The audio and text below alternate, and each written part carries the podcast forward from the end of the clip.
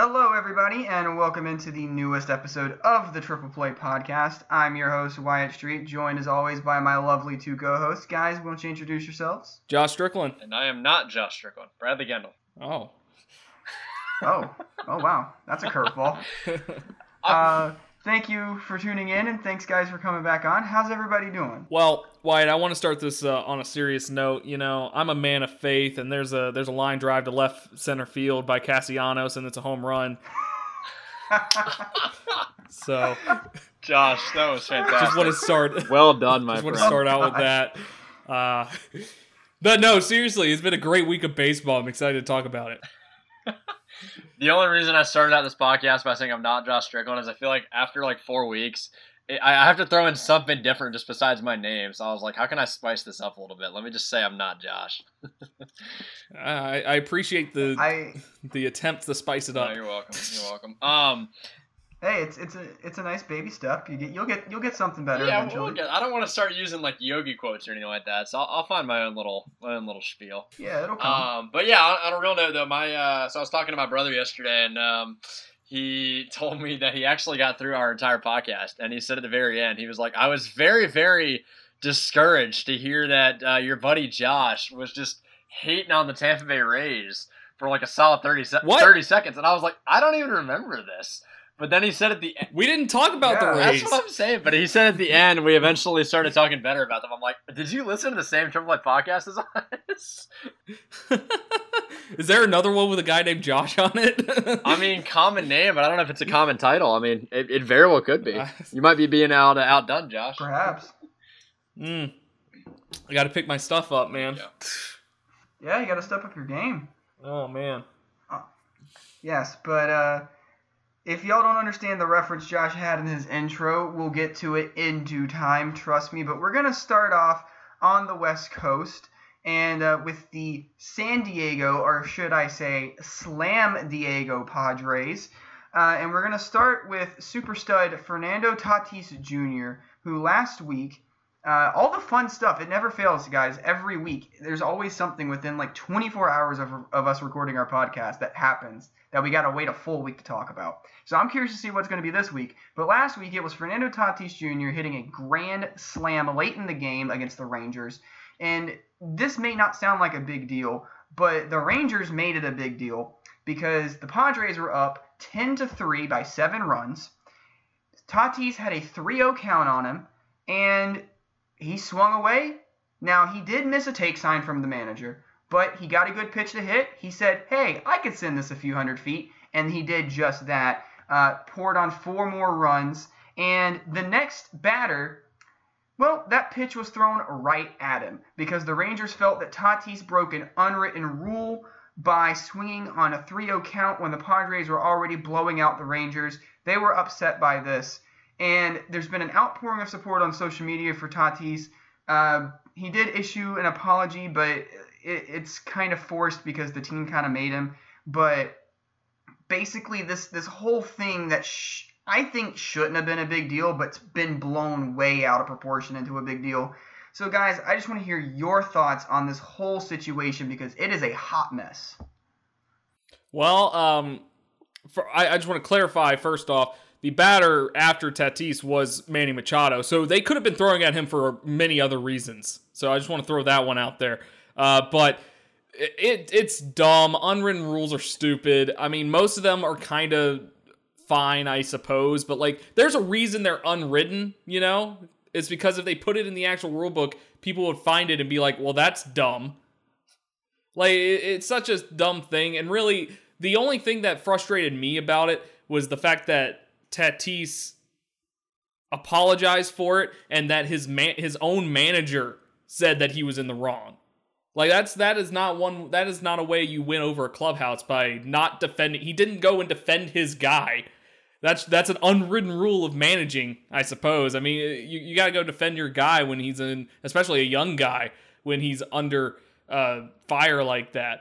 But uh, yeah, I mean, it's mostly just a it's mostly a non-story at this point, especially after the days afterwards, uh, and you know. Especially the fact that the only people who were angry about it were the Texas Rangers and I guess the Padres manager as well. So, uh, yeah. So honestly, Wyatt, as you said, like things that are going to happen probably after the show is over that we'll have to wait a week to talk about. I'm fully expecting someone to hit like seven home runs tonight, so we can't talk about it until like a week from now. It's, it's gonna yeah, seven. Really. Wow. Yeah. but but uh, but I mean that's shattering the record. Yeah, yeah, no doubt, no doubt. Um, but seriously though, I mean this was this was kind of ridiculous. I mean the fact that I even got a notification about this, I kind of had to look at it twice. Like, did that really just actually happen? Are you really mad about that? Um, and the crazy thing was, this is coming off of a week where we talked about the San Francisco Giants blowing like five to six run leads back-to-back nights. So the fact that it was only a seven-run lead, I mean, already that's not really that big of a deal. Like if they're up like thirty to three, like the Rangers were like a couple years ago on the Orioles, okay, I get it. Don't swing at the pitch.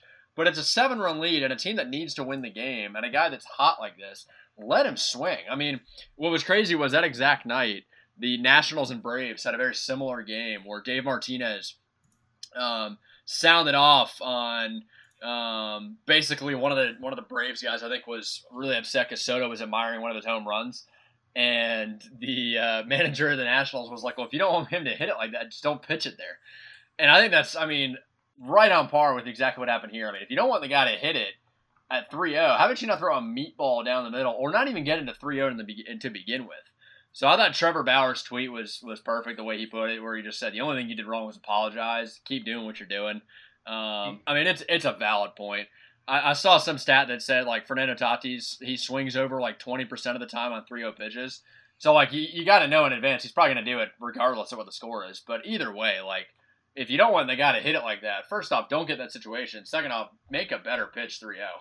Yeah, I completely agree with you, Bradley, because that's kind of what I felt like. It's like it, it's not that you're mad, okay? Like if you're in that situation, you give up that grand slam on a three oh pitch, like you have every right to be mad, but don't be mad at him for doing his job. Be mad at yourself for finding yourself in this situation and being that bad at your job.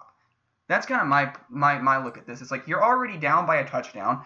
You're already in a uh, bases-loaded jam, you uh, and then you throw three straight balls to one of the brightest rising stars in the entire game of baseball, and then on the fourth pitch of the at-bat, you give him a meatball. Like, like I get the sentiment that you're trying to make, because it's like it's a respect thing in a sense, and that's kind of what a lot of the unwritten rules are, are based around, is this like respect of your opponent kind of thing.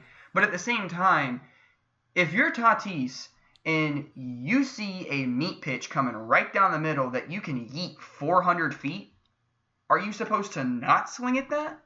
Like, that that's kind of the way I look at it. Like, we can't fault him for literally doing his job. And and I think you put it best, Bradley, and I was actually going to bring this up too. That thirty to three game against the Orioles, that was the Rangers piling it on I a few years back. I It, it just – it kind of blows my mind.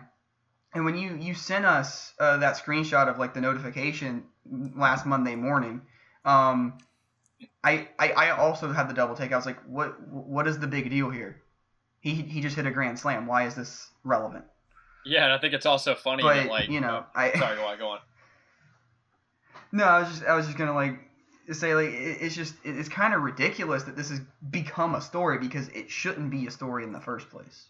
And I love how the very next couple games, not only to just just to make it worse, they decided to just knock a bunch of grand slams against the Rangers to finish off the series. So already the bleeding began with that first game when Tatis went yar, and it just continued the rest of the series. So, I mean, this is a rule that I think is just stupid. I mean, it's a three oh count.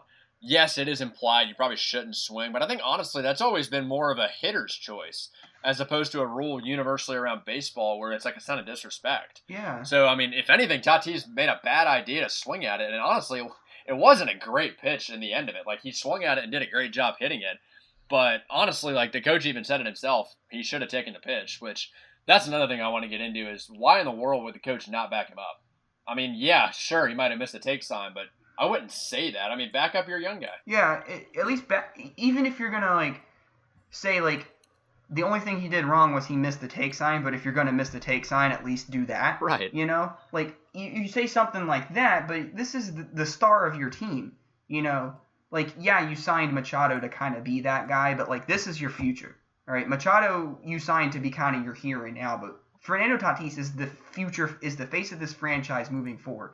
Like, and your own manager isn't going to completely back him up and is going to kind of like throw him under the bus too, that's that's not good for the morale. Because now you not only could irk your star, but now you could also irk the entire roster and clubhouse, because now they're like, well, if he's not even going to back that guy up, how do I know he's going to back me up? Imagine the morale that the Rangers have now after just getting shellacked after their manager complained about it. It's funny. After the Rangers, after this whole debacle, the Rangers went on to lose seven straight games. Oh. Um, so karma comes at you hard and fast, guys. I, I think that's the point uh, to take from this. But uh, you mentioned it, Bradley, and let's move on to this next piece of uh, topic, because this is also about our San Diego, or again, should we say Slam Diego Padres, because Tatis's was the first in a string of grand slams, because over the next few games, they would go on to hit a grand slam in four straight games, becoming the first team to ever do so.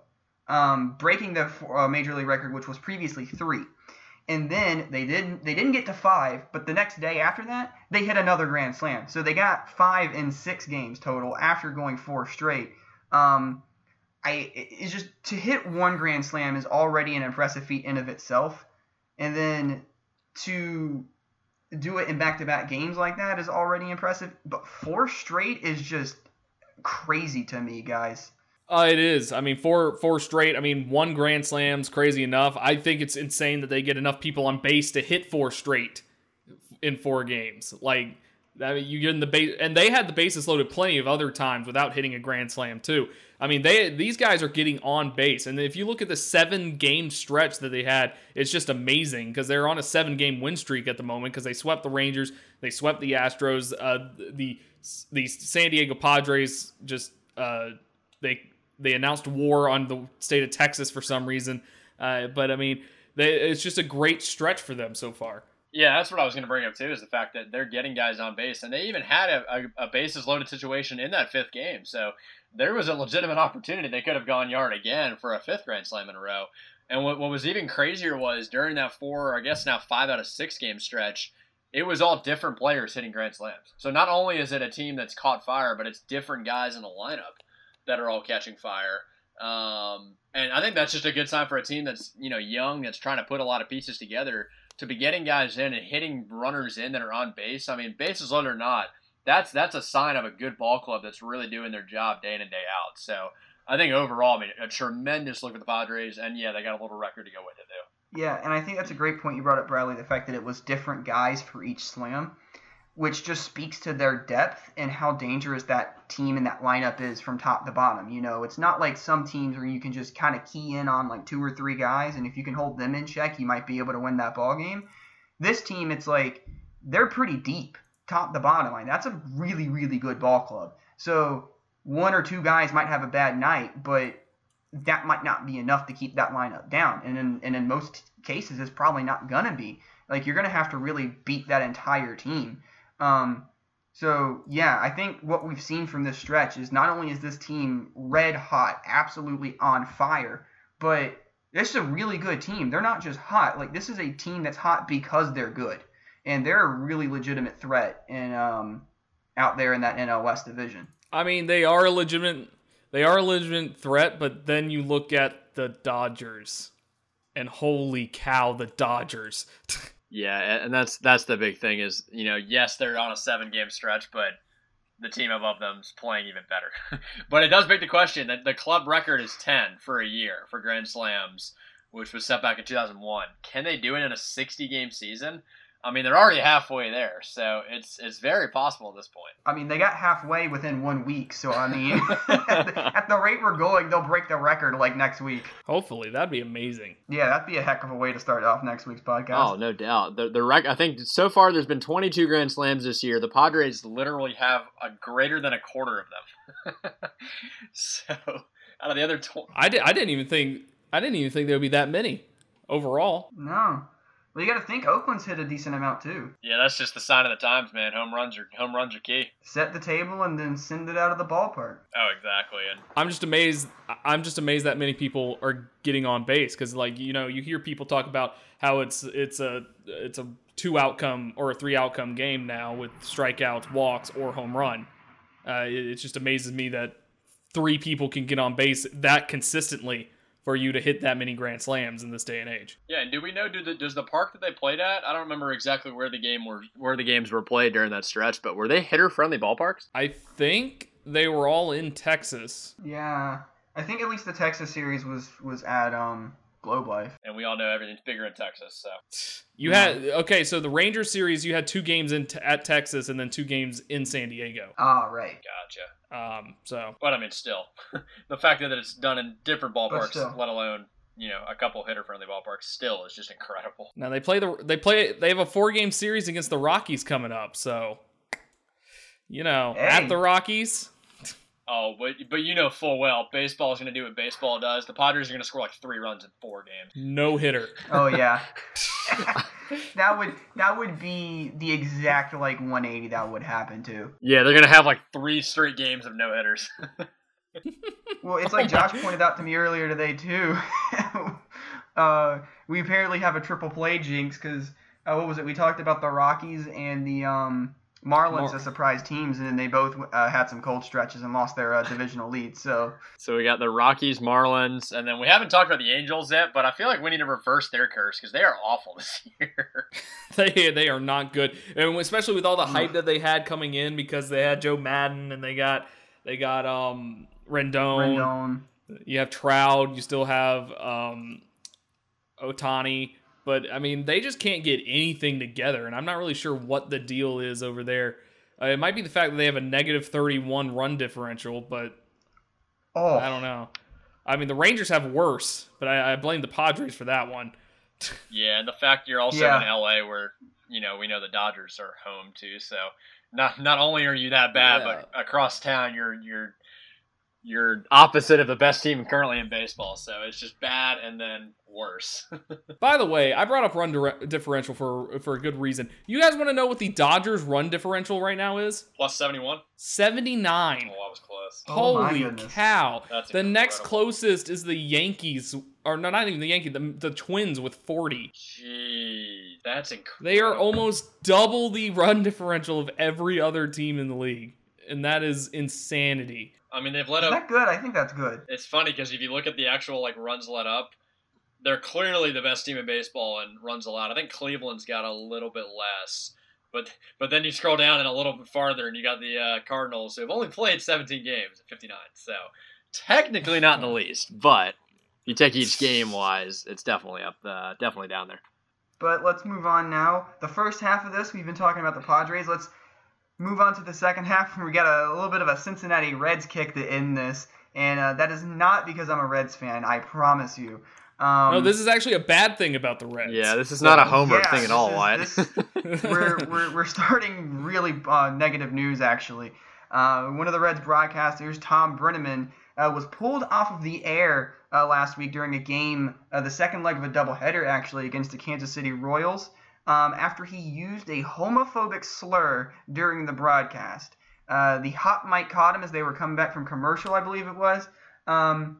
And uh, we're not going to repeat it, obviously, but yeah, he it caught him. It was on air, and uh, he faced the consequences. He was pulled off air during the game, and um, he actually came back on later in the broadcast. And this is the kind of just the strangest thing uh, about this is he was giving his apology, which was kind of loose and forced in and of itself anyway.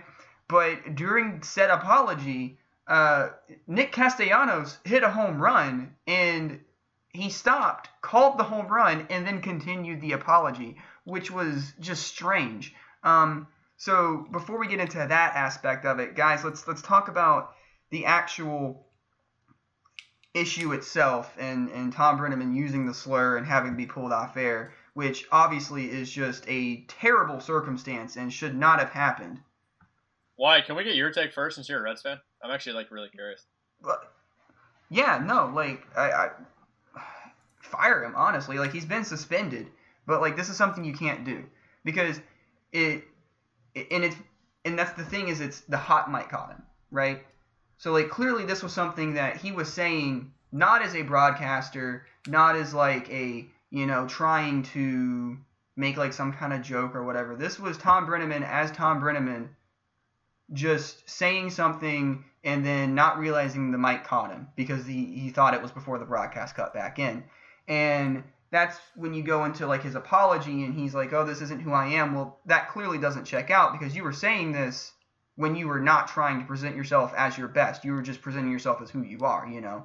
And that to me, like, he's been suspended for indefinitely, which basically just means, like, we're not firing him yet. We're just going to reassess the situation and just kind of see where we go from here. But I think this ultimately should lead to a firing. And I've always felt like he was a decent commentator. But as a commentator, like, how good you are, that doesn't matter in this situation. What matters is is what's happened here. And you, I think you just, as a as Fox Sports Ohio and as the Cincinnati Reds, You, you need to distance yourself, and he's already, like, been suspended indefinitely from the baseball broadcast. Fox has pulled him from football booths as well, so he won't be doing any of the N F L games he normally would this season. Um, I mean, this is just inexcusable. You can't do this. You can't say this, and it's not like it was a something taken out of context either. Obviously, again, we're not going to say it. If you really want to know and you don't know, y'all can just look it up online. I'm sure you can find it.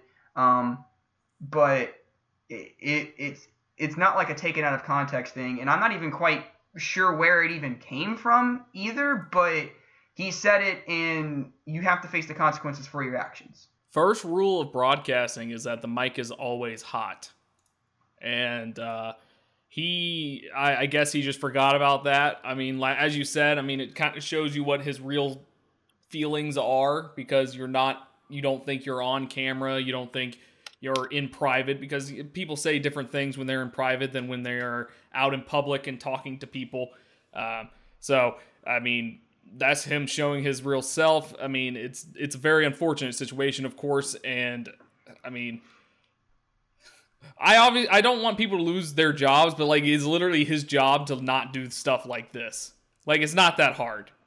I mean, but, uh, so, yeah, I mean, he's probably going to lose his Reds position. He's suspended right now, right? Uh, Fox already pulled yeah. him from N F L, so I mean he he he's getting the brunt of it. Like, this is something you cannot do as a professional, and he's been doing this for a long time. Apparently, his dad used to be a baseball broadcaster as well, so I mean it's, it's kind of a family thing. And the fact that he did yeah, this is very unprofessional of him. Now, I will say the home run call in the middle of the of the uh, apology, very professional of him. Good good good work keeping up the professional baseball broadcaster yeah. up. Uh, poor timing on his part, and really that's Cassiano's fault, in my opinion. Yeah, that was kind of a walk-off for him in a way, because he got the home run and then he literally walked off the set. So I know it wasn't the end of the game, but kind of worked out very perfectly. Now, you know, I know if this was if this was Tiger Vision, he'd be welcome back with open arms for a end of your episode. Being mm. we've gone down, I, maybe not, but. Just go with me here. Um, yeah, I, I don't know. Like, not to get like too political into it. I know we're we're just coming off of a, a week of not only him being um, suspended. The Hornets announcer actually got suspended because of a, a, a mistake on a tweet that happened to get sent out when he misspelled the word nuggets in a not very nice way. Um, and then you also had the uh, Montrezl Harrell incident with the the Clippers and uh, Mavs, where you know he was caught on camera mouthing off some words to Luka Doncic, and we all know what he what he said, but, you know, he was kind of just apologized and we moved on. So, honestly, I don't think Brennaman should get, um, you know, let go from the industry. I, I I still think he'll definitely get a job somewhere else. You know, we, we've seen this time and time again with guys like Colin Cowherd before that um, happen to just say something, whether it's taken out of context or just blatantly not supposed to be said. They usually get a second uh, second chance. So, I do, I am hopeful for the guy. You know, from things that I've read, it sounds like he really does, you know, have a great heart and is a man of faith. I know he mentioned that on the on the air, but um, I don't think cancel culture needs to eliminate this guy completely from everything. But, you know, I do think you obviously have to own up to your consequences, and hopefully he'll be given a, a way to redeem himself. But yeah, like you said, the, the the mic is always hot, and you just cannot make a make a mistake like that. I know he, he's just been doing it for a while, so I guess maybe he just had gotten kind of too used to it, and kind of just assumed that things were going to be okay. But again, it's the things that you get caught for that you least expect that you just have to own up to. Yeah, and I think the the big issue I've seen people take with the apology, and it makes sense, I, I kind of agree when it's pointed out to me too, is that he he doesn't first apologize, you know, to the L G B T community. He like says he brings up the networks and everything, and then ends, which kind of like also maybe shows his priorities too in a way. Um, it's it's just it was it was just a strange circumstance all the way around. The home run in the middle of it was just really odd. Yeah, a professional act from him though to just kind of get that in there and then move on. Um, it, it was just it's one of the weirdest calls too you'll ever see for a home run just because of the context and everything. Um, but yeah, so certainly a very uh, strange and um, just uh, not great situation. That's a nice way of putting it. Um, but, uh, yeah, a very, very weird situation indeed. Um, and we will have to see whether the indefinite suspension just remains a suspension or if this does turn into something more. Um, but at the very least, that is deserved, I would say. Yeah, it is. I mean, it is too bad in the end. I mean, you, you do feel for the guy coming from a family of, of an announcing, um, you know, history before. I know Marty had been there for like, what, thirty years? Why? You could probably, you could probably back us up with that stat, but... it, very long time, and I know he retired last year, and that was a big that was a really big deal. Yeah, so I mean clearly he knows better, and um it, it is unfortunate, you know, with football on the horizon. Just I mean again just poor timing. He's going to be suspended for those games as well, so um you know thankfully this I know with the, the Hornets announcer being you know a Charlotte guy, this guy the guy that got suspended was actually like a rookie. He had just been hired this past year as the head announcer, so talk about some poor timing. I mean that alone right there will not a good way to kick off your career. Um, but you know, it is too bad, and we hope the best for the guy that he'll he'll learn from this and move on. That's that's always the an accurate way I feel like to judge a guy's character is not only, you know, how do you own up to your mistakes, but how do you recover from them and move on. So we'll see. Yeah, and I feel like, you know, if if he shows legitimate remorse and shows efforts to really try to uh, learn and better himself from this mistake, then um, you know, definitely a second chance could be deserved somewhere else, um, for sure. But we will just have to wait and see how that plays out. But let's let's move on. Well, now actually, to the next Wyatt, part before we move on, I just want to bring up oh, yeah, something.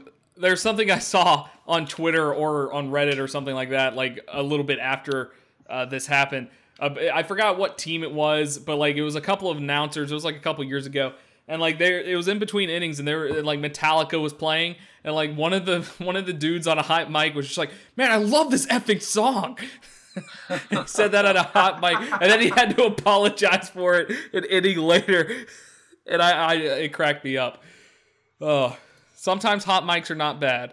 I remember seeing something with like Al Michaels on Sunday Night Football. I held sometimes, not sometimes, pretty much all the time, we'll eat during commercials, ate an obscene amount of food. I remember they had Chris Collinsworth on a uh, Pardon My Take episode. And they were like, man, Al Michaels can put away some food during a commercial break. And he had like Dude, a... I really, bet. You what? That's probably the only time he gets to eat. Oh, exactly. He's got Sunday night games. It's a terrible time slot. But yeah, I mean, he, he had like a mouthful of food, and then he tried to tried to talk and was just spitting everywhere. So Collinsworth had to back him up, and he's like, "A dude needs to know when and where is a good time to be chowing down on a corn dog." No, I, I feel that though, because a couple summers ago, I my internship back home in Florence with the the summer collegiate summer team there, the Florence Red Wolves. Shout out to the Red Wolves.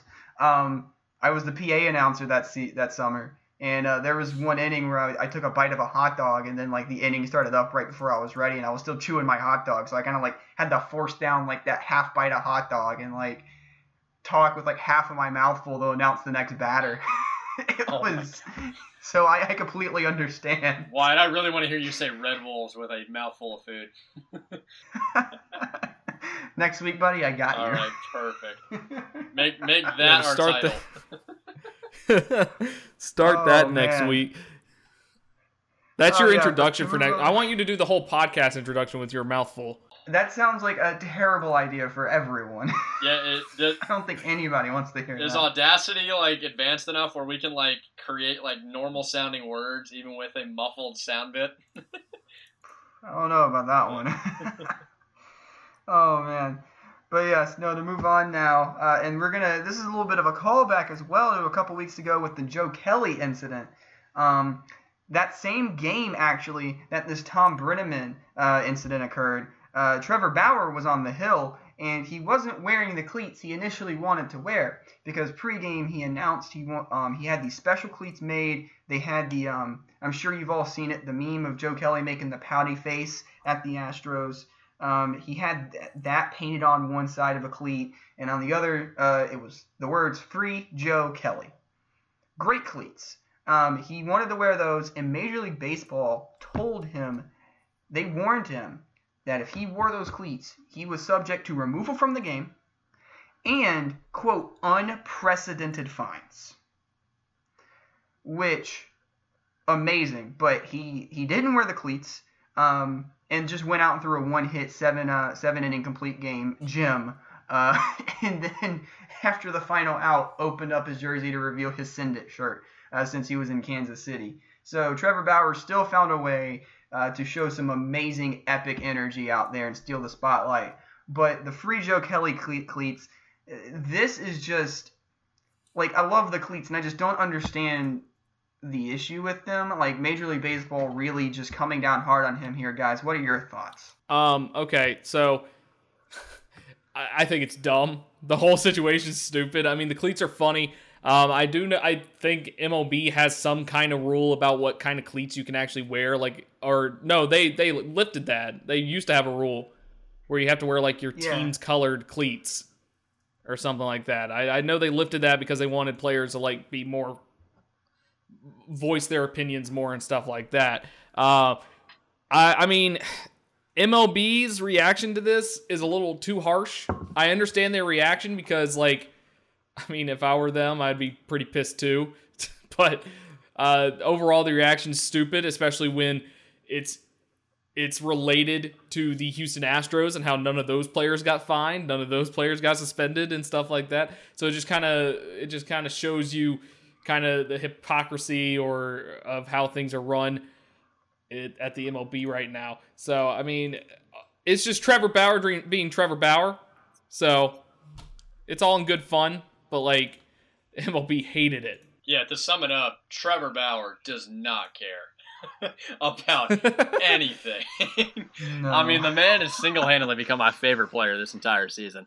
Um, and, yeah, on the on the topic of the M L B cleat rule, I believe after doing a little bit of research, it looked like – because I think Trevor Bauer did, like, a little bit on it where he basically said Major League Baseball said that you're not allowed to wear anything derogative or political, which is, like, the two very, you know – clear things of just things you shouldn't shouldn't have on a pair of cleats, but that's that was basically what they what they came to decide on after they allowed, you know, a little bit more loose rules in regards to what you could and could not wear. So uh, he didn't do either of those, and I get it. Like, it's kind of a weird situation. You're kind of poking fun at the M L B for it, but at the same time, you know, I don't see how it falls into either of those categories. So this was really, again, Rob Manfred not letting the kids have fun and not creating what could have been a hilarious.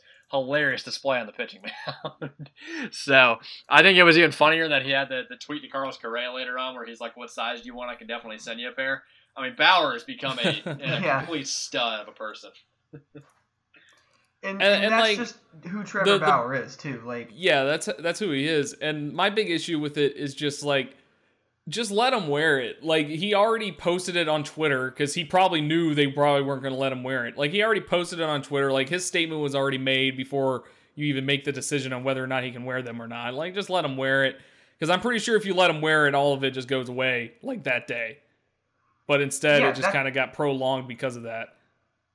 And that's that's my exact thing with it, Josh, because it's like, if you're the M L B, you have to recognize the situation, okay? Like, you have, you face all this backlash in the aftermath of, of the punishments that you levied against the Astros, because they were, it's universally agreed pretty much for the most part that, like, the Astros didn't receive enough punishment. So they are already facing all that backlash.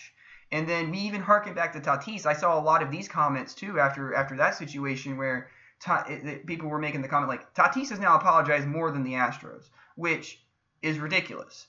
And when you really think about it in that in that re- respect, but it's like, if you're the M L B, you're facing all this backlash already. You face all the backlash now after the Joe Kelly incident, where you give him eight games for what he did, which we've already talked about that. And then now this. If you just let Bauer wear the cleats, he sends his message. People you know, it takes over social media for like less than twenty-four hours probably. You know, it runs its normal social media cycle. And then the next day, slate of games come around, and it's just kind of shuffled out. And you don't have to worry about it again because it doesn't really impact anything. It doesn't really affect anything. It's not like, you know, it's going to change a, a suspension or anything. But now when you levy this, you're basically sending a message to the to the players that you can't criticize us. You know, it, it it's this kind of like weird situation where it's like, yeah, you can put whatever you want in your cleats, you know. Let the kids have fun, you know, let the kids play, you know, style your cleats, wear the gold, wear, you know, Bryce Harper's Philly Fanatic cleats that he wore last season, whatever, like, do all that fun stuff. But the moment you, you talk bad about us, hey, now, that's that's no good. Like, it, it's just this old, I, I just imagine, like, Rob Manfred, like, that old get off my lawn guy right now. Yeah, really, though, I mean. Uh, definitely. Oh, go on, Josh. Definitely. Oh, I was just agreeing with him, we, sorry. We've done this too many times.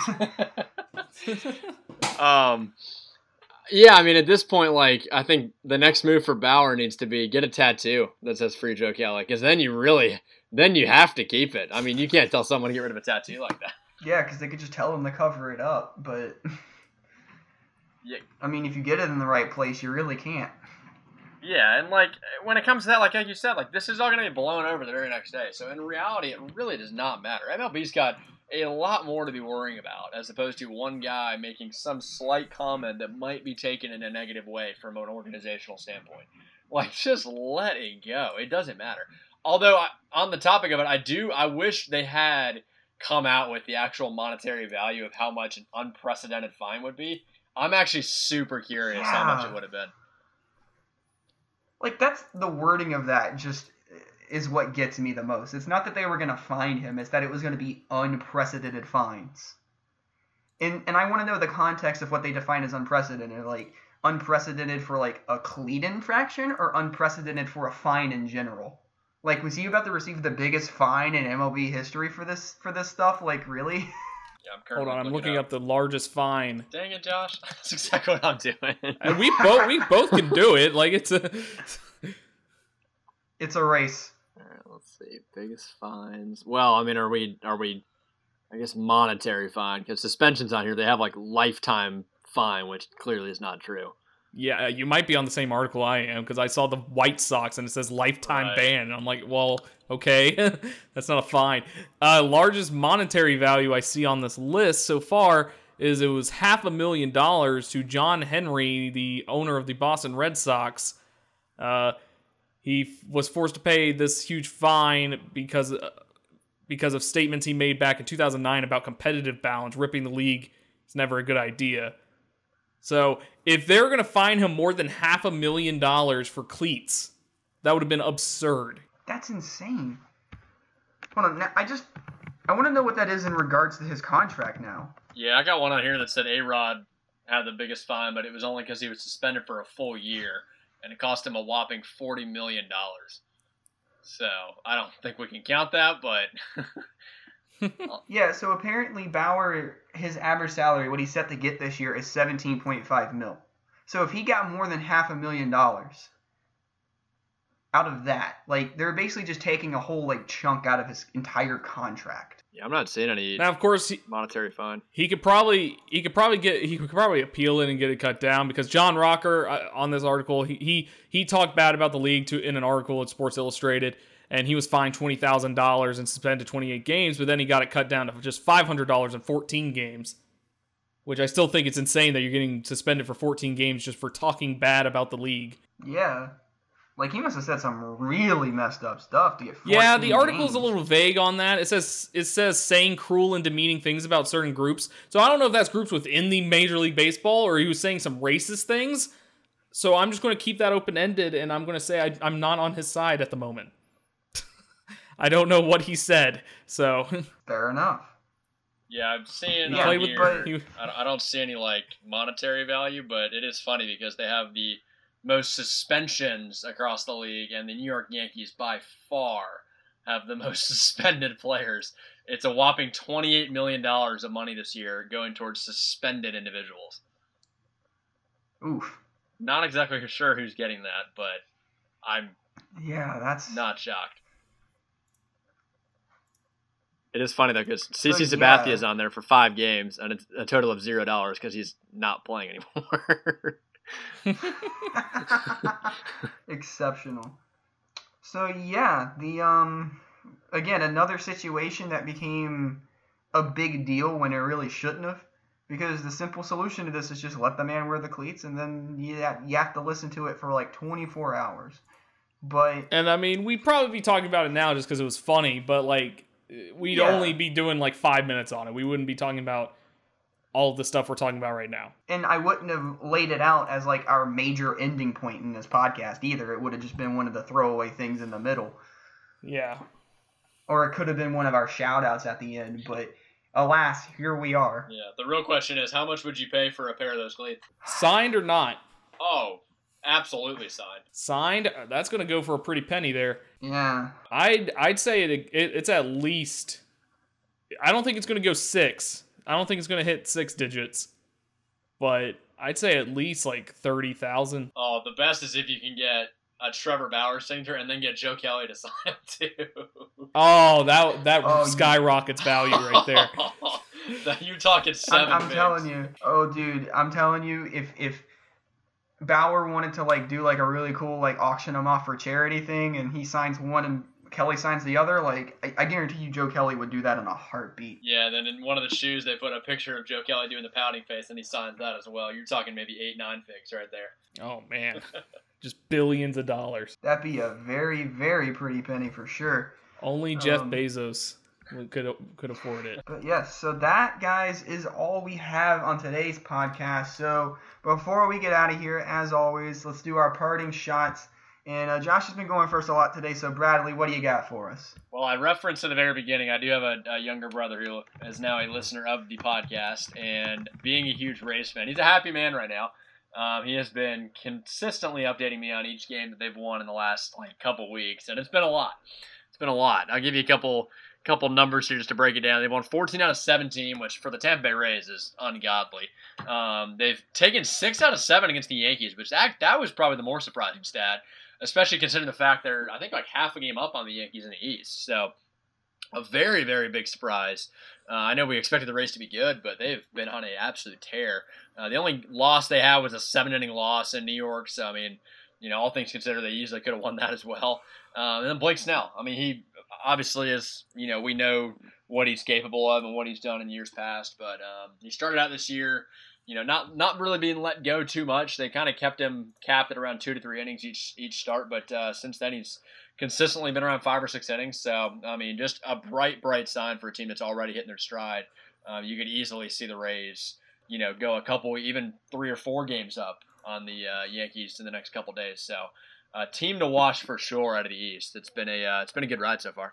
Uh, so my shout out is a two-parter here. Uh, they're both about Mike Trout. The first part is Mike Trout's rookie card sells for a record three point nine three million dollars at a baseball card Dang auction. Dang it, Josh, you stole mine. Oh, really? Oh, I'm sorry. Find another one. Uh, which oh, is really crazy to me. It's really crazy to me because that Honus Wagner card has been like the most overpriced piece of uh. paper that's ever been invented, and like now we got a Mike Trout rookie card coming out of nowhere, which by the way, you guys need to look at Mike Trout in this rookie card. He looks tiny. He looks like a twig in this rookie card oh, compared yeah, to what he looks like now. Boy there. Yeah. And then my second one is this came out today. This came out at six nineteen p.m. or whatever, not to date this episode or anything. But um, Mike Trout said he has a fear of flying. He said if there's a hurricane in Houston, he might not fly with the team home. I do not like turbulence. You can ask any of my teammates. I already told Jay Up, Justin Upton, if that happens, we're driving six hours west and then flying. And I just thought that was great. That's amazing. You know, I never would have pegged like a guy like Mike Trout, who's like a superstar athlete, one of the like biggest stars in like any sport, you know, and like. He's just absolutely petrified of being in a plane. Well, he, he has he has some merit here because he is an unofficial me- meteorologist. So, True. You know, he he understands the danger of hurricanes. I don't think it takes being an uncertain, what did you just say, an unofficial meteorologist to understand that hurricanes can be deadly. Yeah. I'm just saying he just understands more. He's got a better understanding, Bradley. Yeah, right. Yeah, I guess he, it's above average. It's a clearer shot. I will say, I'm looking at this card now, dude. He looks scrawny, man. That's what I'm saying. Oh. I mean, like, that was a card, I think, what is this? The article I'm on, it says it was released, like, after he was drafted.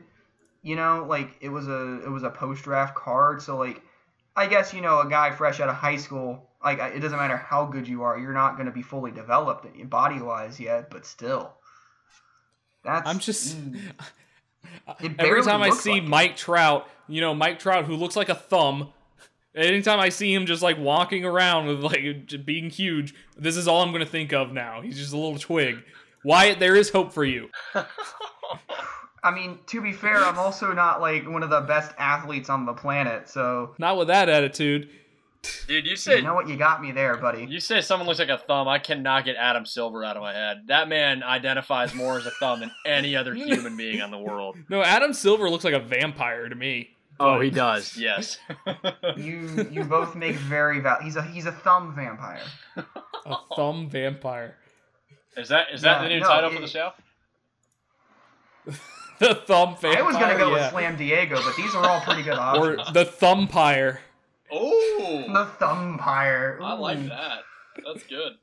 Yeah. Uh, so since Josh stole me shouting out the Mike Trout card, uh, my backup though, I was gonna uh, go with this funny shout out as well. Um, the the teddy bears in uh, Oakland's Coliseum. Uh, they have in like the left field line. One of them took a foul ball to the head a few days ago, and uh, took it like a champ though.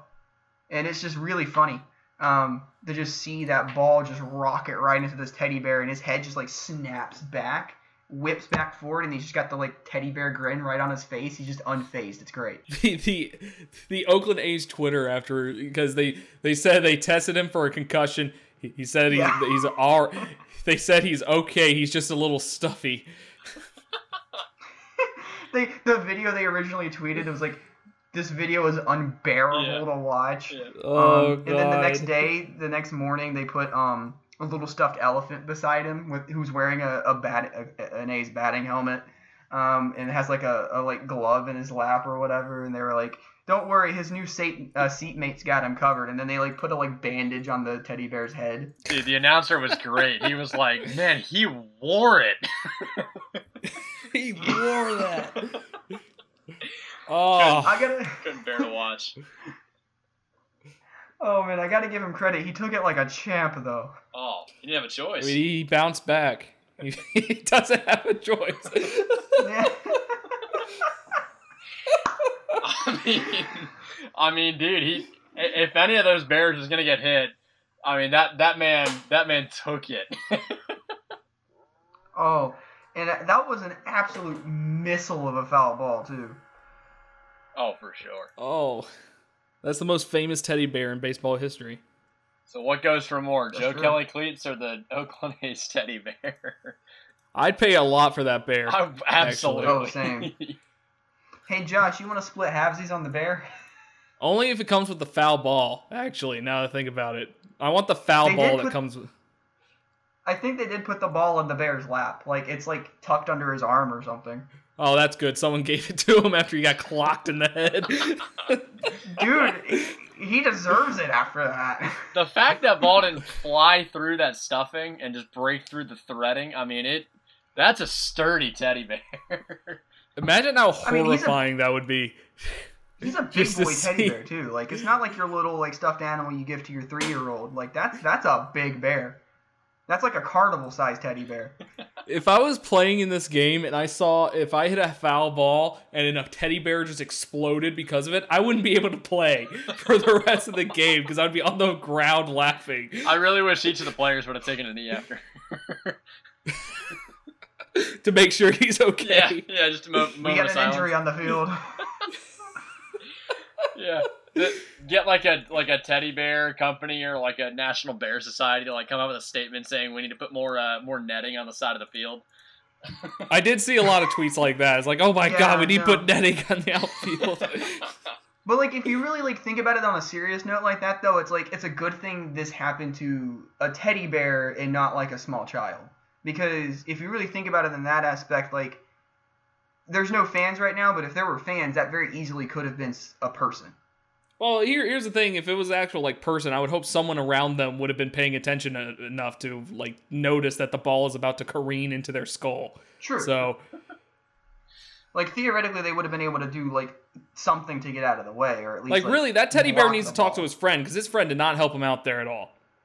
Josh, it's a teddy bear. Well, he didn't. Ha- he didn't have one. jo- Josh, it, it, it's a teddy it's bear. A te- no, it's okay. He's he's he's got the helmet-wearing elephant beside him now. He's good. But dude, that, that makes that makes two animals this year getting absolutely clobbered. You had the dog in the Braves Mets game, I believe. Oh yeah. Oh yeah. And you got the teddy bear in the Oakland A's game. I mean, what is next, man? Oh, it's just it's crazy. It's wild out here.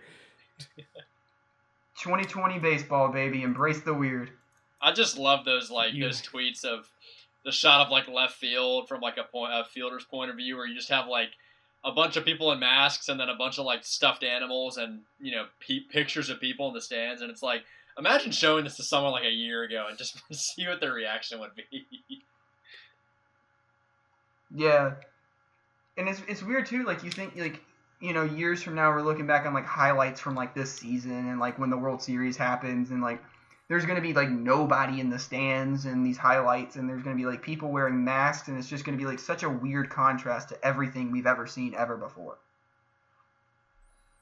I told you, man, we need one fan per team in the World Series. That's all we need. Have me get me a camera shot on one fan per team, and that would be entertainment. And it's got to be, like, somebody's dad. Oh, yeah. Like, I just need, like, the most vocal father of one of the twenty-six players on each team uh, behind each dugout. Just like, why are you taking that pitch? It's right down the middle. Or or you just have Marlins man, and that's it. Actually, I support that. Marlins man, the only fan at every game. You could probably afford to buy each, each seat, honestly. Uh, yeah, as much as he spends on all the tickets he's been at, like, holy cow.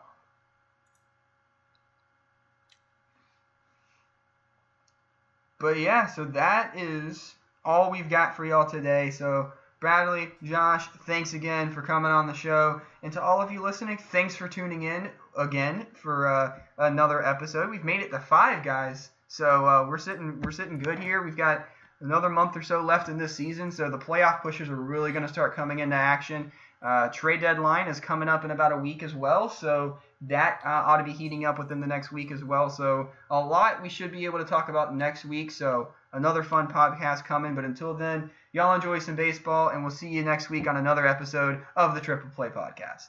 Now I'm hungry for Five Guys.